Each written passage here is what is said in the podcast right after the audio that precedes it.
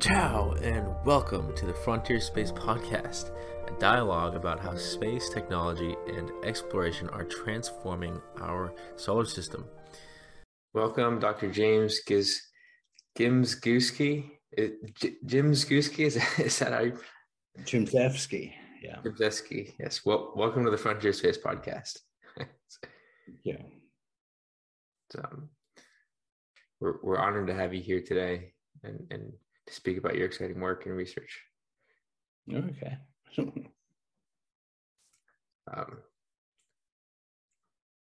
I guess uh,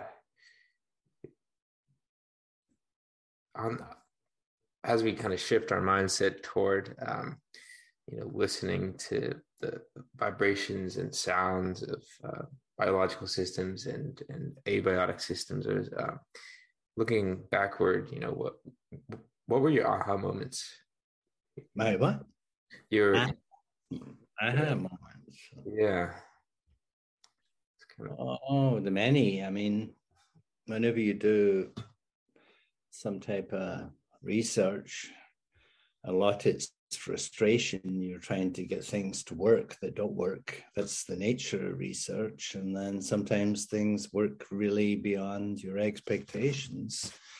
Uh, but probably my moment the first one because back to the 80s where you know we at ibm in zurich where i worked we were just uh, we're developing a new microscope and then we could see i could see molecules. That was probably uh, one of the first uh, big moments in my my career yeah to use some new type of technology the scanning tunneling microscope in this case followed it was followed by the atomic force microscope but to see uh, molecules yeah when people believed that you couldn't see molecules with this microscope. So that that was um aha moment. But I had many, you know, throughout my career. I could sit here and talk for half an hour about aha moments. Um,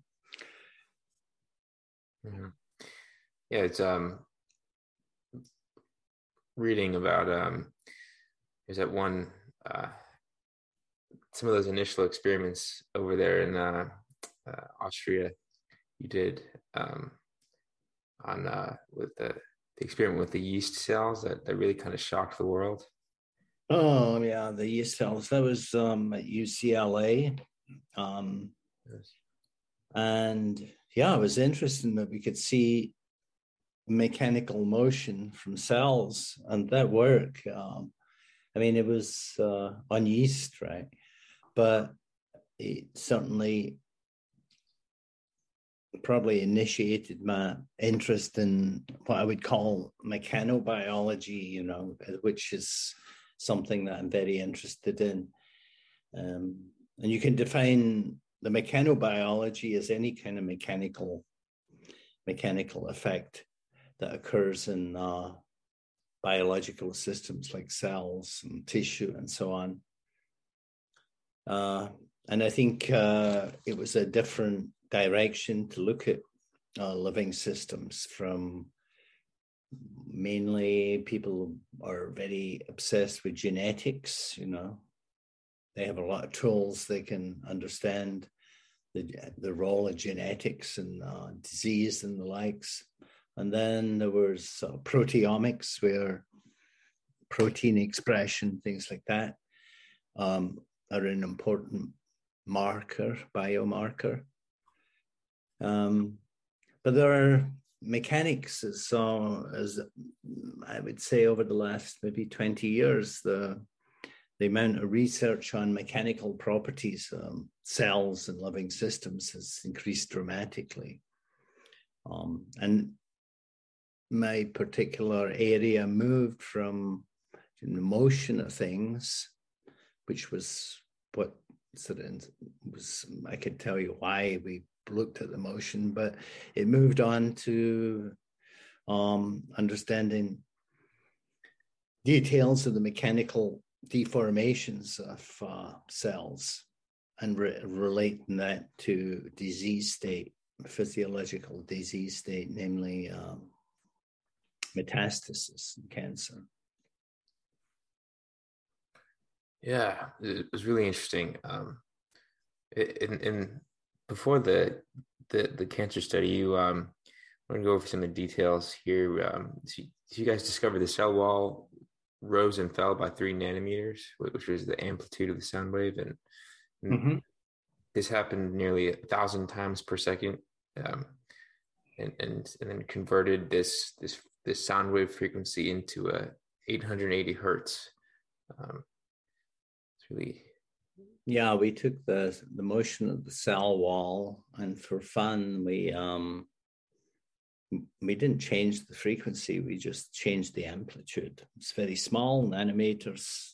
So we moved up to yeah, millimeters, which would be, you know, the scale of a speaker motion, right? So we just changed the motion from the cell and played it back through a speaker essentially. And that was, uh, and then um, they gained a lot of attention from mm, partially in the scientific community, but also, and I would say the most response I got was from people involved in alternative medicine who are uh, interested in sound and vibrations.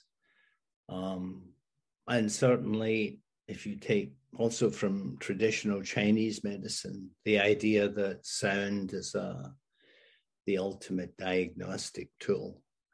Uh, I remember uh, actually visiting even in Beijing and in uh, a traditional Chinese medicine uh, institute where they were uh, developing technologies to try to analyze disease state from people's uh, voice. It's quite interesting. Yeah, a lot of potential there. Uh, and so, in this approach, you guys, um, uh, with the yeast cells that were five microns in length, there was, um, you guys realized that this microscope probe on these plant cells um, was uh, much better p- to, to position um, because of this rigid cell wall than than mm-hmm. the other more uh, uh, softer um, uh, mammalian cells. Yeah, yeah. Well, we did those experiments on yeast cells because uh, we actually wanted originally to look at stem cells, um, particularly stem cells, which differentiate into cardiomyocytes. That was work with a friend of mine, uh, Carlo Ventura, who was in Italy. But, well, because it, you know, um, all sorts of stuff, including 9 11, it wasn't possible to transport those cells. So we decided just to look at yeast cells because they're robust and easy to study. And that's where we saw this effect. Um, However, yeast cells are very stiff. They're really, you know, like if we can comparing Jello and uh, I don't know something like stiff plastic. Mm. Um, and so the technology to a couple of things the technology to study very soft cells and the motion of soft cells is difficult we have studied um, mechanical motion in cells. And we can see it relates to there are different molecular machineries inside the cell that cause that motion. But it's been very hard to uh, understand the kind of songs that nature sings, if you like, on the in, in on these very soft cells. You know, the cells in your body, um, a lot of them are they would, they would be a bit like jello in a way, the kind of uh, cell itself.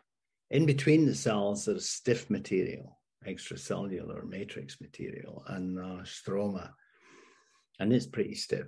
But the idea that the cell is working like some kind of perfect mechanical oscillator, like a little bell or something, um, that is uh, an oversimplification And in reality, there is a lot of mechanical motion going on in cells. Um, I'm sure nature doesn't do things for no purpose, and and there is communication between cells mechanically.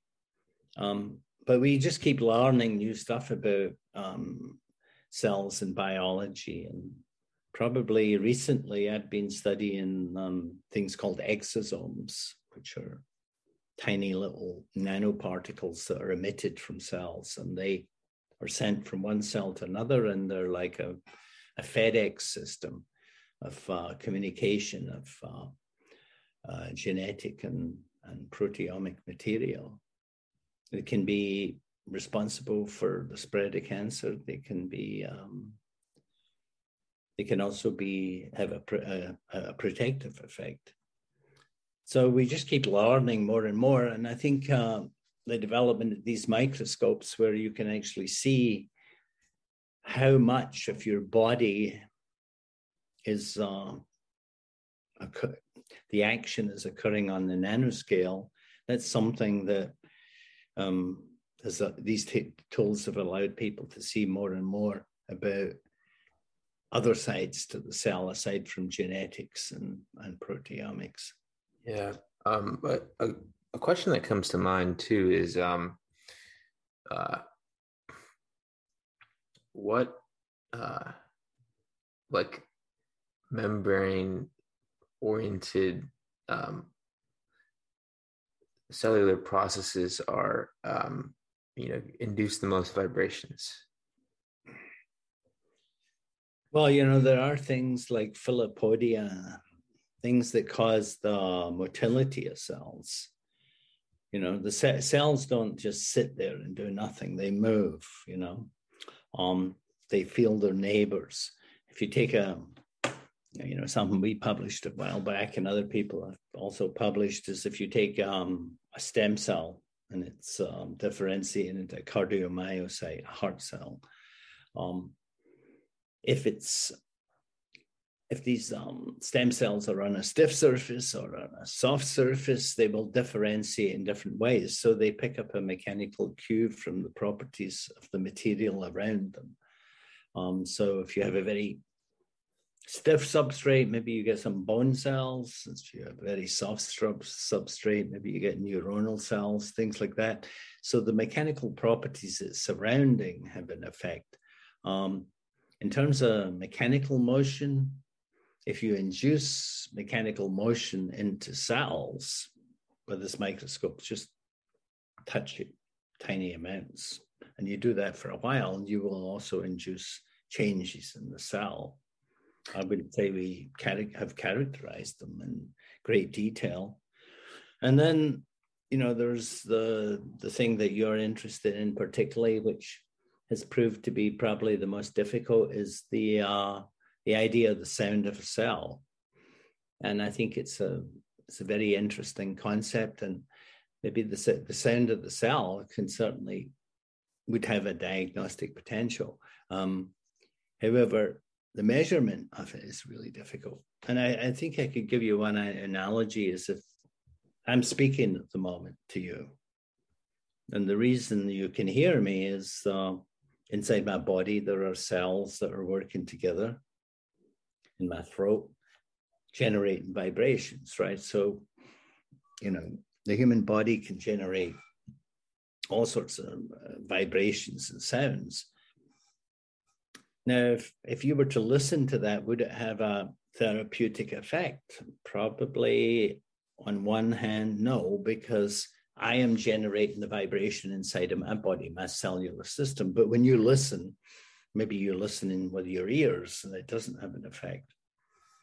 On the other hand, if you go from, um, you know, very, I mean, when you work in um, in biology, you have to be very precise and you can make uh, crazy statements necessarily. But on the other hand, we know that uh, chanting, um, things like that, more on the side of, you could say, alternative kind of medicine and things like that, does have an effect. Um, yeah, I feel like um, uh, curious on the uh, how much of the uh, sound we're listening to is a function of endocytosis or or exocytosis, and and and how these vibrations we can model them with uh, the harmonic oscillator function.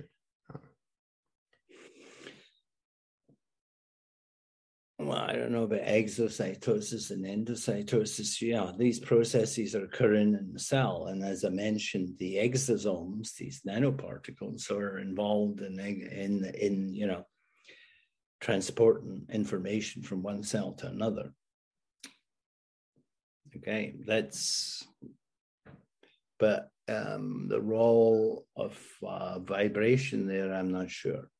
In terms of um, harmonic oscillators, that's where uh, I would say the system is definitely a soft biological system. It's hard for it to be a, as far as we can see at the moment, it's hard for it just to behave like a harmonic oscillator. So, you know, physicists uh, take complex problems and then come up with some simple linear equation, right? And the harmonic oscillator is one of the classics. It's um, if you look at the vibration of an atom, of a molecule, sorry, that vibration of that molecule like this, that follows the maths approximately, not completely, of a harmonic oscillator. But if you wanted to talk scientifically, you would say that a cell would be a highly damped system. It's not um, there's a thing called a quality factor. So the more perfect a tone be, you know, it would have a high quality factor, we say.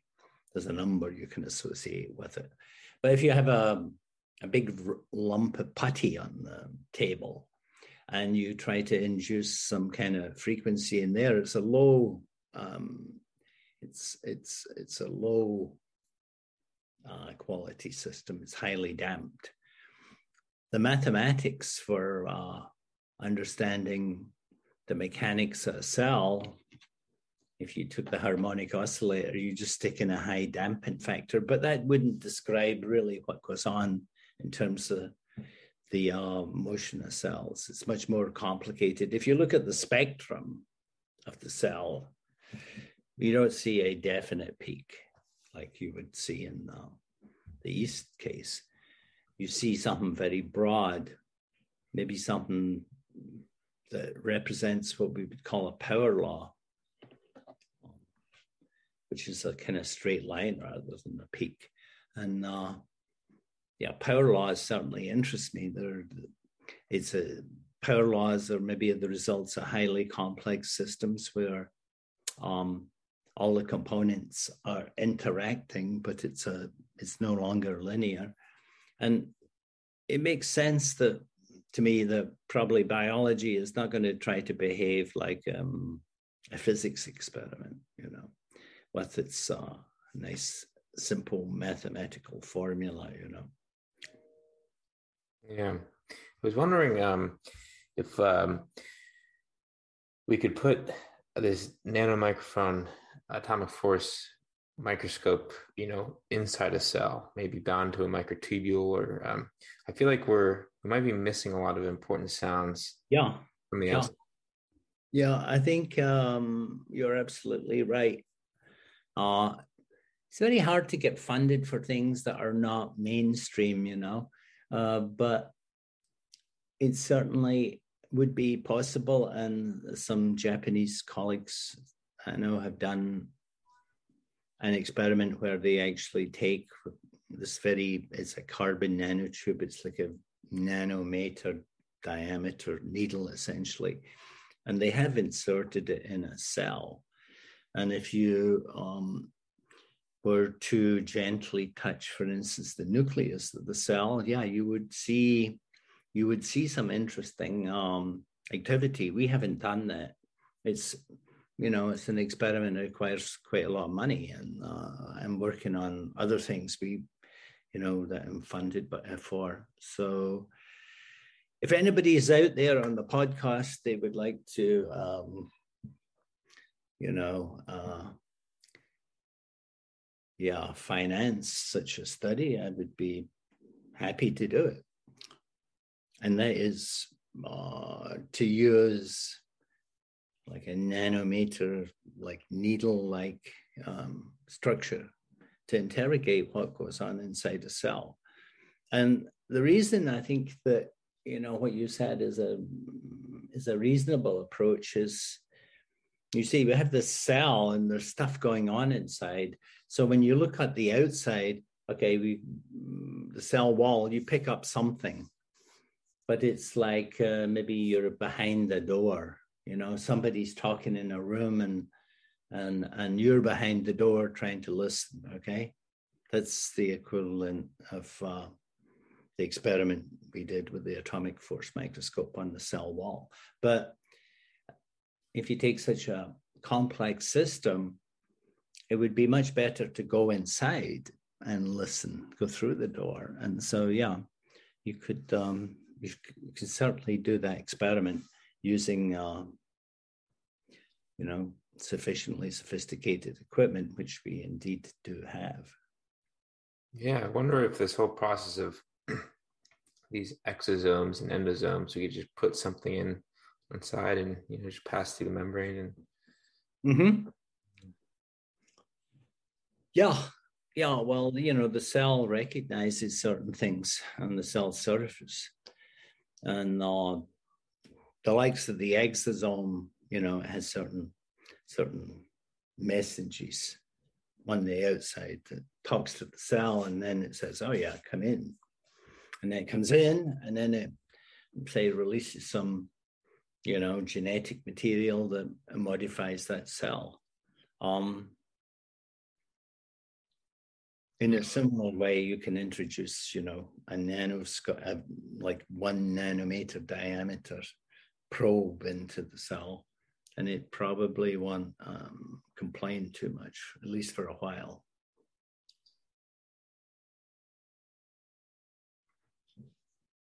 Yeah, and um, some kind of like mini uh, AFM cantilever. Mm-hmm. Yeah yeah, you know, we we we have tried uh, different different approaches. So certainly the idea of the tip with the cantilever, that's the atomic force microscope. It feels surfaces, it feels shapes. Um, it can measure tiny forces. That's certainly probably the the approach we've taken throughout most of our um, biological work because it it's it it's it's a complicated technique, but we we can handle it. Um, there are other methods. Again, they have their limitations, like to fire, for instance, a laser, not a powerful laser, just a gentle, soft laser beam, and then attach tiny mirrors to the biological object and then look at the reflection. We have done that. We did that in the case of the metamorphosis. Um, um, uh, chris, it was a butterfly chrysalis into the emergence of butterfly. We could follow those motions using small mirrors. Today, there are also so many new techniques around uh, optical techniques. In the past, they had a limited resolution, and people have got Nobel Prizes for fi- finding ways to make those optical probes um, capable of seeing things on a nanoscale. Um, yeah, there are many. There are many different types of technology we can apply to the problem. Um, yeah. However, there's still the ultimately, you know, it's not clear what they do, but it's clear that they do do perform an important function. Motion. You know, your blood cells are are are the way they are, and your arteries are the way they are because you have a certain type of flow, and that motion on the cells and um, influences how they behave. Um, yeah, it's almost like these vibrations. They're they're a mathematical function of cell communication to some extent. Yeah, yeah, I would say so. But um, it's like hearing a piece of music. Um, you know, you maybe you want to hear dee dee dee, you know, you want to hear that. That's and you talk about harmonic oscillators, but what happens when you actually just hear, you know, some kind of some kind of stuff like that? That's um, it's not white noise, it's not random noise, but it's um, some language and that language we don't understand. So if you meet somebody and they're speaking a completely different language, uh, it takes you a while to figure out what they're telling you. Yeah, it's quite, quite interesting, especially in terms of these ion channels too, and, and, and mm-hmm. proteins that are trafficking mm-hmm. every which way. Um, yeah, the you know, in biology, we, you'll find that or medicine and you know things related to cytology and so on people have uh, developed specialities and each one has a different speciality we we've worked with neuroscientists but then uh, you can talk to one neuro, neuroscientist at ucla who's studying one thing or somebody studying cardiology study one thing but they don't study the other thing and they don't necessarily communicate with each other. So, you know, you have somebody that specializes in a protein, and and and in general, the whole field, um, you know, medical biological research tends to be people that specialize in one thing. You know, like um, yeah, you know, it's a garage and they do mufflers, right? Midas mufflers or whatever. So you're not going to go to Midas Mufflers to, you know, I don't know, fix some something in your gearbox, or maybe Midas Mufflers do that. I don't know. But anyway, you know, they're all specialists. And and and and to look at this larger picture of uh, mechanobiology and all its and its bigger implications, that's not something that generally you're going to find people um, doing. Fundamentally, because then you're not an expert in one thing. And if you want to be funded, you have to be an expert in one thing and hammer at it. Um, mm. So, in the field of the sonocytology, I think we are still we're still waiting to see this. I mean, there are people looking at these mechanical effects all around the world, but it's not established itself like uh, genomics or uh, yeah, yeah. And and and I can see why it's it, because it's not it's not something that you can say it's this okay we see this molecule this or this particular genetic defect this single nucleotide polymorphism or something that's why you have sickle cell disease. You know, this is a this is what they would like to do. It's a process of reductionism. It's you know the ultimate reductionism, right? Um, and you're looking at one thing, but you don't look at anything around you, and that's a, also a general problem in life. People will look at one thing, but they don't see that that one thing that they're looking at is actually the result of everything else around them and that things are interconnected. Um,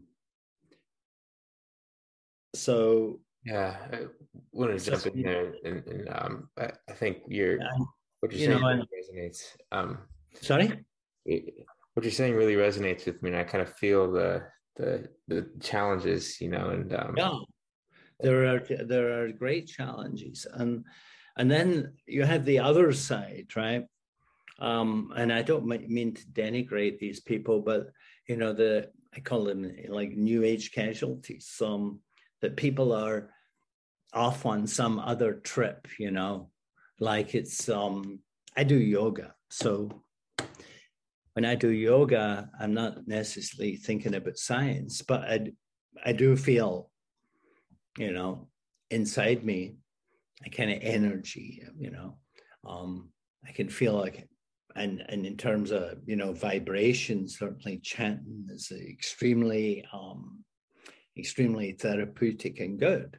and you can feel things on a ephemeral, spiritual level.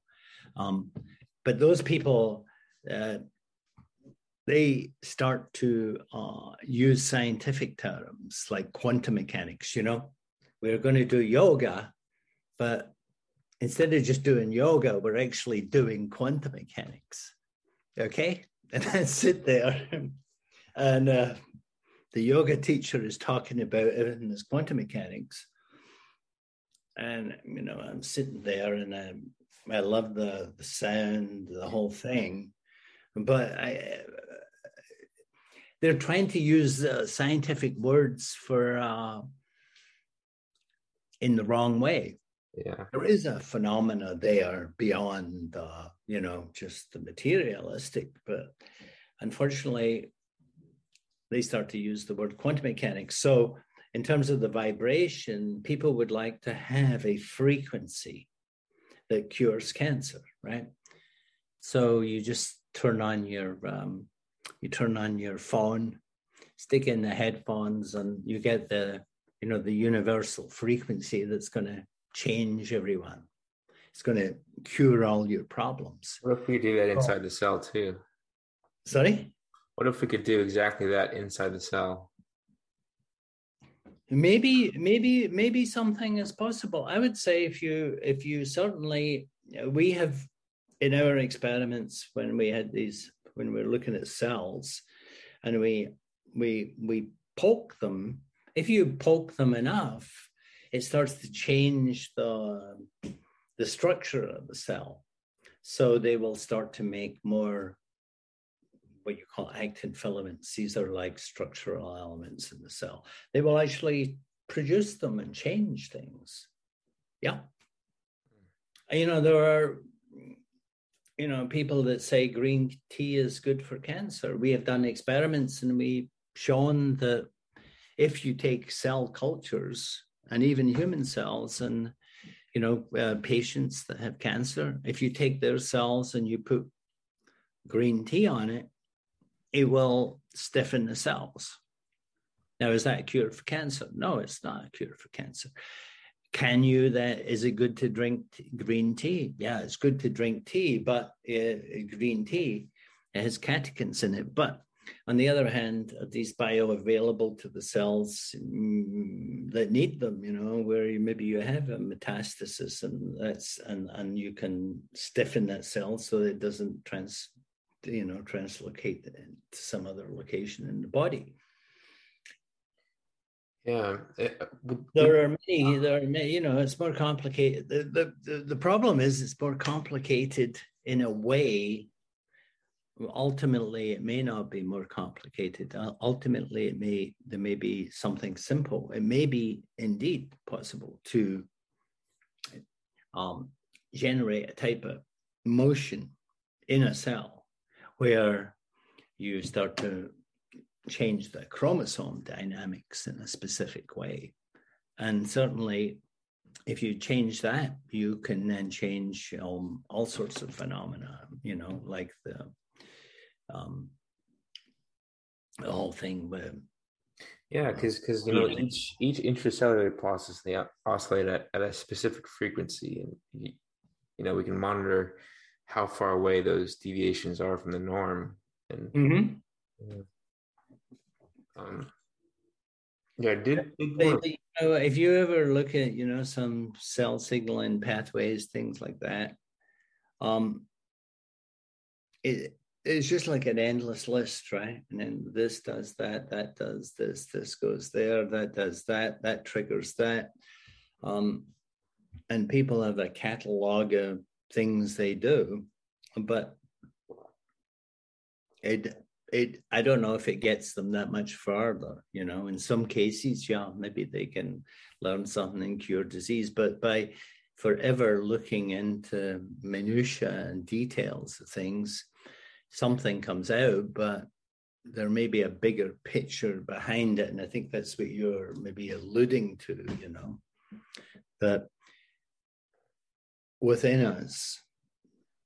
There is um you know there are other processes like the, um, these mechanical you call them vibrations or whatever you like, that are uh, more even fundamental, maybe to the life force, and that we miss them by constantly doing chemical analysis and yeah, yeah, you, stuff. You know, your um your 2007 study um entitled the nanomechanical analysis of cells from from cancer patients really stood out. And, and you uh, you measured the cell stiffness and elasticity and um, associated the shape changes and it made some pretty uh, incredible discoveries. Yeah that was uh, that was a good uh, moment. I mean at that time when we published it we were you know we know all the data was good everything we did was good. Um, but what was nice was that when you know i think at least probably uh, there's close to a thousand papers since that people looking at different things to do with cancer and mechanics that have confirmed what we see. So that was that that that, that was potentially great is understanding this role of mechanics and that's why the mechanobiology is uh, a really exciting area. There are many other types of mechanobiology you could look at. Um, and so potentially it's a, a biomarker. Um, however, uh, it doesn't, it, we are just starting to understand a bigger question. It's not, it doesn't really matter if you have cancer or don't have cancer. I mean, probably everybody has cancer. One, you know, or they have cancer today and a couple of days later they don't. Um, it's the uh, degree in which it takes hold of your body. I mean, and uh, there is not really a number you can go into a hospital and say, "Yeah, you have uh, you have some form of cancer that's going to kill you in a week," or this, or you can probably spend the rest of your life with it and it's not going to be a problem you know? There is no way to quantify it and cancer is just a, such a generalization for probably you know 10 years from now we'll be looking at it and thinking it's just a it was just a blanket term for many things you know yeah and uh, I, I do think these the the correlations you mentioned in the study you know you and your team, you guys discovered the cell stiffness of the metastatic cancer cells are 70% softer with with much less standard deviation, and the, the, specifically the tumor cell elasticity elasticity was 0.56 kilopascals, um, and, and, whereas the average cell had a 2.1 kilopascal stiffness. Yeah. yeah. Yeah, so the mesothelial cells uh, inside, we were looking inside fluid inside the patient's lungs. It's a thing called a pleural effusion, and normally they they look at that under a microscope, and people who they they have to do it every so often because you know it can recur essentially the cancer and then if you have circulating tumor cells you're not in in a, in a, in a particularly good shape so yeah the the, the metastatic cancer cells were 10 times softer. So they were really like a soft jelly. And so it was, it's very clear you can identify them in, um, in, a, in such a liquid sample taken from patients' lung. It doesn't mean they have lung cancer, by the way. They can have any types of cancer as long as they're circulating um, tumor cells. They will find themselves in some fluid pocket, namely the lungs. And uh, yeah, that was a, that's a great this, that was a great observation. What we've been trying to do since then is to see if we could quantify the um, the mechanics of the cell and try to say, oh yeah, this is very bad and this is you know it's not going to cause much trouble. That's a difficult process and i don't think um, the medical community have a good way to quantify um, you know how bad cancer is. And their understanding uh, probably it's going it's certainly going to change over the next 10 years and maybe we we have a new approach and then we find no one is going to get cancer. But presumably you're going to die from something else you know. I don't know what that will be. Hopefully you die. I mean if everybody st- lives forever we're going to have a terribly miserable existence. Yeah um, and it filled up with people and no food, you know, and climate change and top it.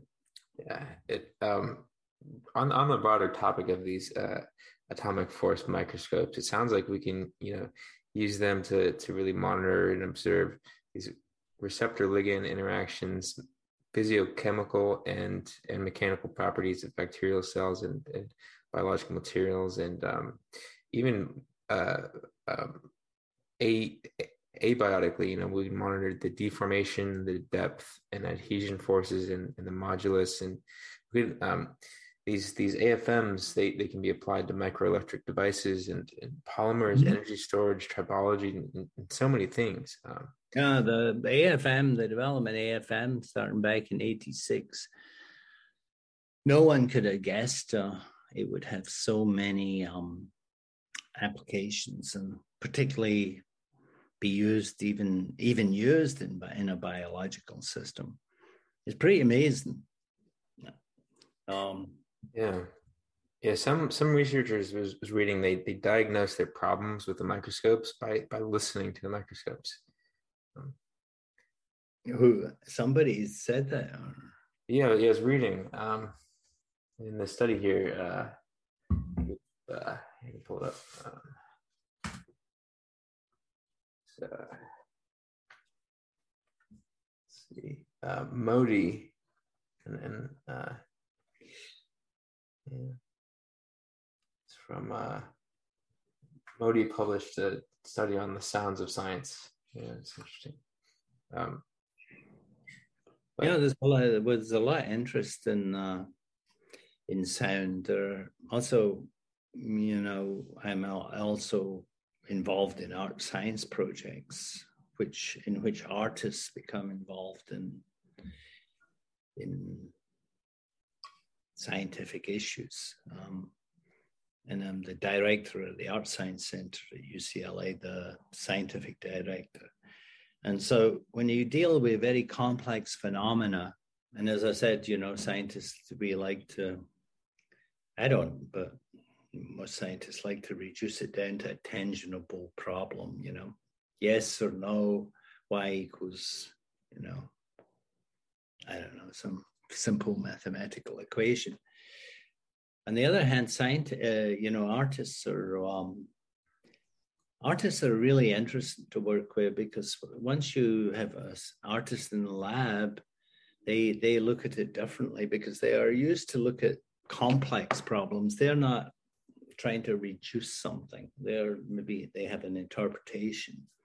They're not limited by all the rules we have.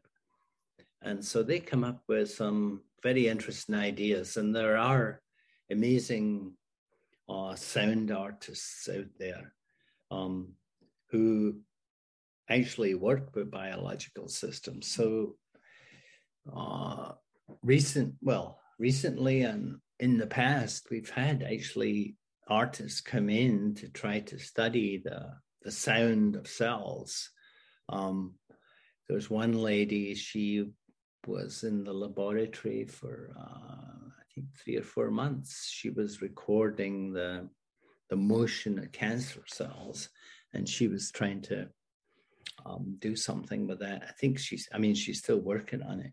I don't know exactly what what what the conclusions are. But everyone should be able to, yeah, everyone should have their own sort of take on um, on, on, cutting edge science experiments as well as the scientists. I think it's interesting to hear all the different views. And sometimes people come up with, you know, very interesting ideas. I mean, I didn't come up with the idea to sonify, sonificate the or sonify uh, the cells. That was an artist that um, um, I was working with at that time on a an art science project to do with nanotechnology suggested that we uh, convert it into sound. And once it was converted into sound, rather than being a trace on a piece of paper, right? Once people heard it, it, it did generate all of this interest in uh, in sonocytology. It's good. Yeah.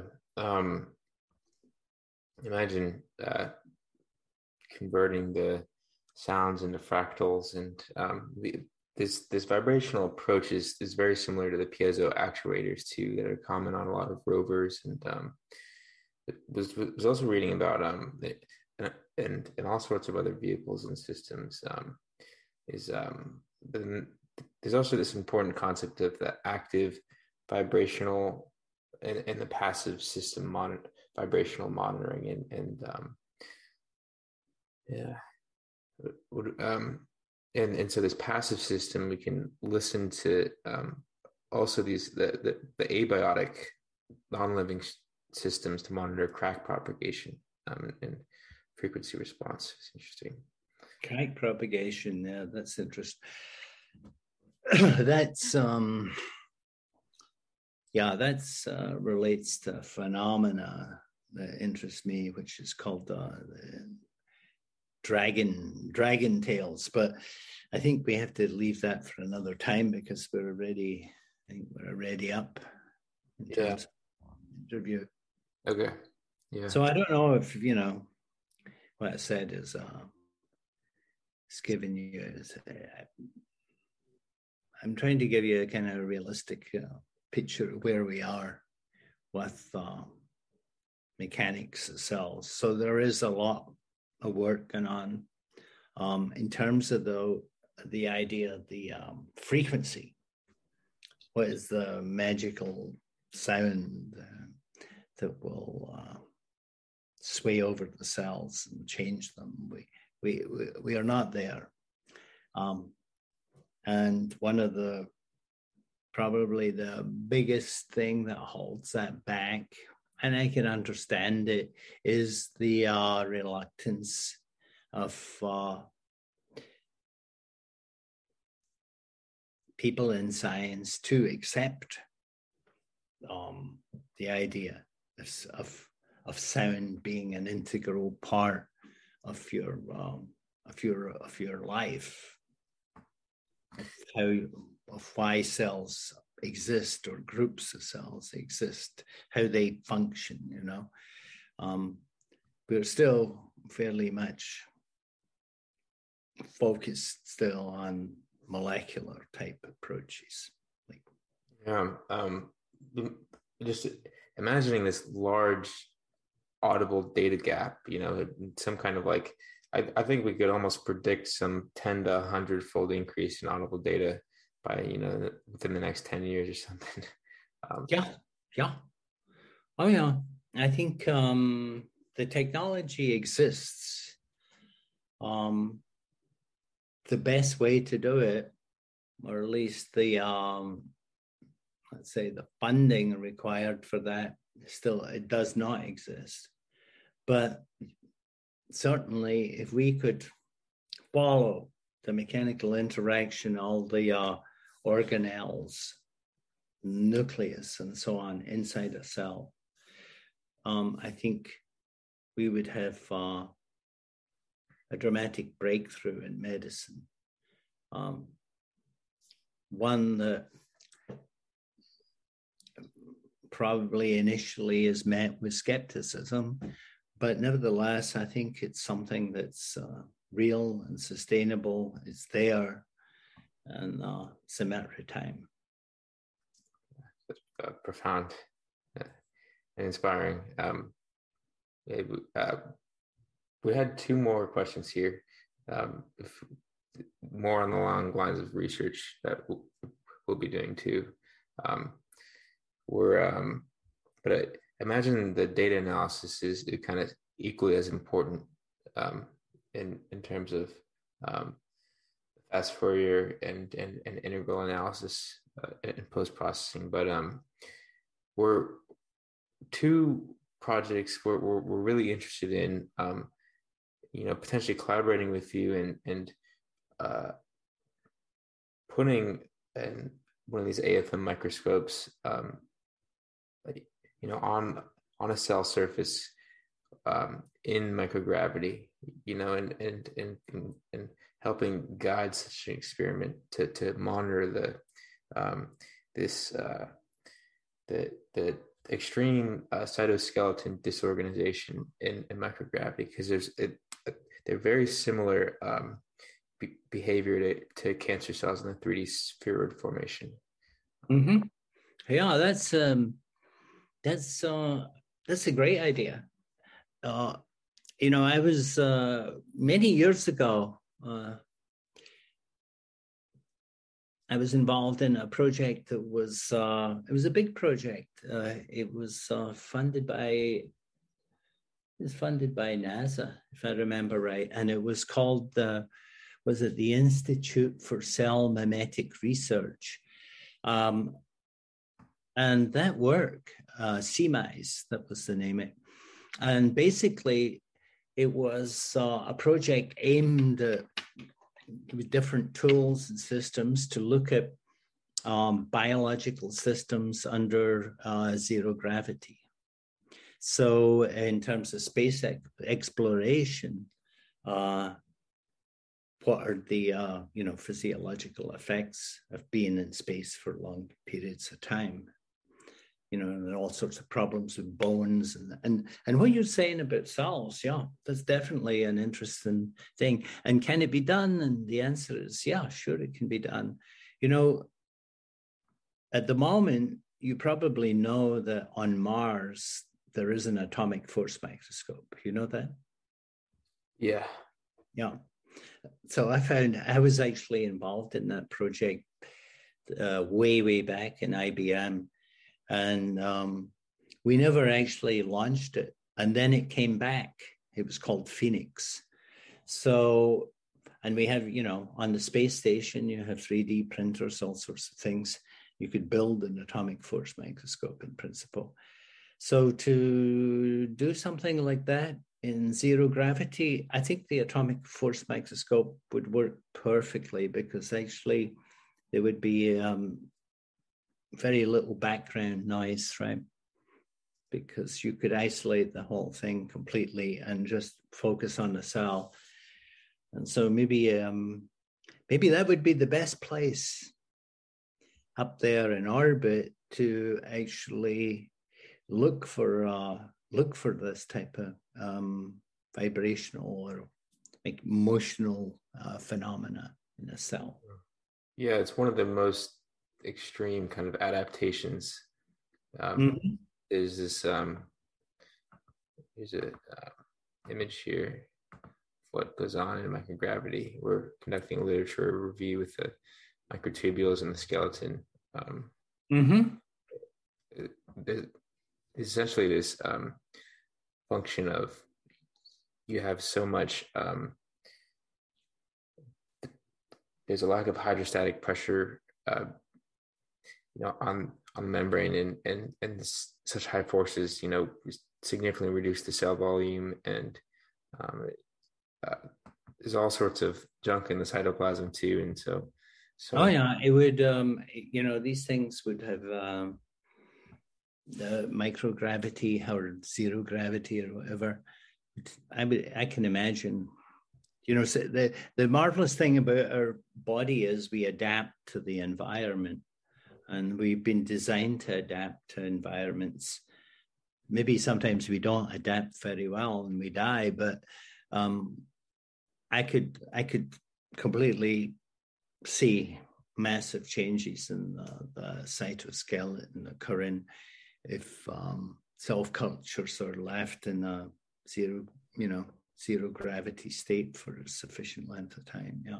Yeah. Um, and the other um, exciting, more near-term projects we're we're, we're planning. We're, we're we're conducting several experiments during our our Mars University summer program this June at um, Arizona, um, and and we're planning to order um, some atomic force microscopes and and you know hopefully observe the interactions of um, the uh, um, the effects of alternative gravity and the near no magnetic field on these Mars microbial candidates.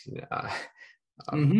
and would love to discuss collaborating and, and really. Yeah, that would be interesting. You could also, yeah, I'm sure you could also grow them in, um, you know, also high gravity.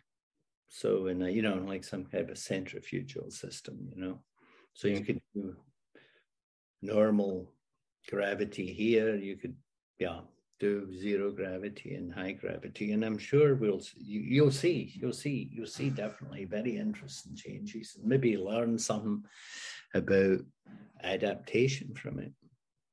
Yeah. Yeah, yeah I find your Mars thing interesting, you know.